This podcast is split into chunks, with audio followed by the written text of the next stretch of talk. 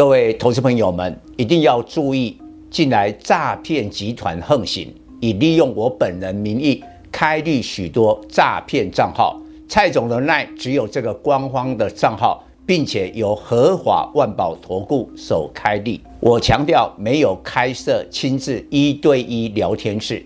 没有技术班教学，没有互委托下单，没有港股、美股及任何衍生性金融商品交易。近年来也没有出书准备。只要看到任何利用蔡总肖像开立的粉丝团，要求做出上述的行为，就是诈骗集团。粉丝们看到一定要帮我们检举，共同抵制。感谢大家。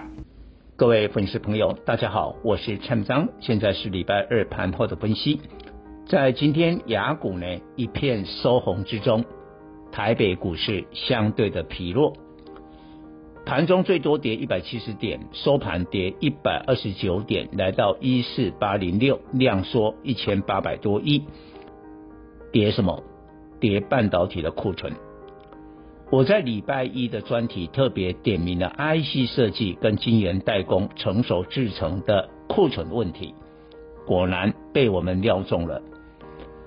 今天有两个焦点的股票都告诉你库存真的很严重，一个是 IC 设计 MCU 大厂的盛群，他认为库存会调整到二零二三，听好，是上半年之后。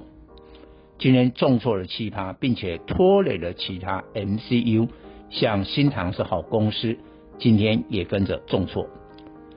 第二个是去年红极一时的显卡，六一五零的汉讯说现在不是只有重复下单，甚至是三重的下单，认为看不到一丝的曙光。汉讯呢？去年的 EPS 十九块，这么厉害，但今天差一点跌停板。然后今天的盘后，生化价代工的稳懋也试出了库存的问题，它的产品呢深受中国智慧型手机库存的拖累，不管是第二季的财报，呃，这个都不好。第三季的财测悲观，甚至大环境不好，下修今年全年度的资本支出，好惨。再过来致远，我觉得致远的财报比预期中还算好了，但是他对本季第三季的财测也认为，不管是在营收跟毛利率部分都会呈现季减。换句话说。多多少少也是第三季旺季不旺，然后呢，今天这一些的 IC 设计或相关的晶片的库存的问题，全部都反映在晶圆代工的成熟之程。联电昨天已经重挫了，今天再度重挫，跌破了月线。那虽然这个联发科结盟了 Intel。这个对台积电原则上是不利的，但相对来讲，台积电是以先进制程为主。你看它跌四块半，来到四九五，虽然跌了，但是相对来说，它比成熟制程的联电、力积电跌的少。所以我们就很清楚了，现在跟过去的两年多的疫情全部都颠倒。过去两年多的话呢，成熟制程呢，夯得不得了。然后根据成熟制程生产出来的这些晶片呢，供不应求，现在全部颠倒。那我要提醒我们的粉丝，这个库存的问题呢，是一个非常复杂的问题，绝对不是你讲的哦，一下子就把它调整完。这个需要什么？透过一个比如说削价竞争，你要把价格砍下来，看通路商愿意不愿意买账。终端的需求会不会出来？所以需要时间。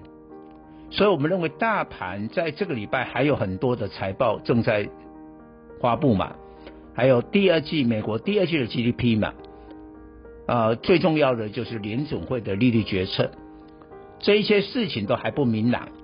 所以短线可能会回测月线一四五五七，哦，那可能还有两百多点，这个就要小心。但是我们也补充，总是有一些曙光。中国房地产烂尾楼问题非常的严重，现在传出他们要成立一笔三千亿人民币，台币就一兆多啊的一个纾困基金。这个消息传出来，今天第一个地产股大涨，哇，碧桂园涨了十几趴。第二个铁矿石的期货今天飙了五趴，连新加坡的铁矿石期货大概都被带动了。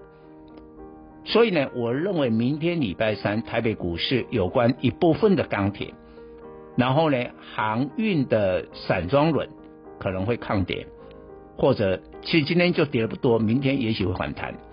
再过来这个礼拜内有可能拜习会，那美国是不是会调降中国产品的关税？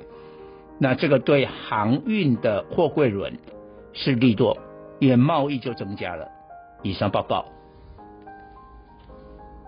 本公司与所推荐分析之个别有价证券无不当之财务利益关系。本节目资料仅供参考，投资人应独立判断、审慎评估并自负投资风险。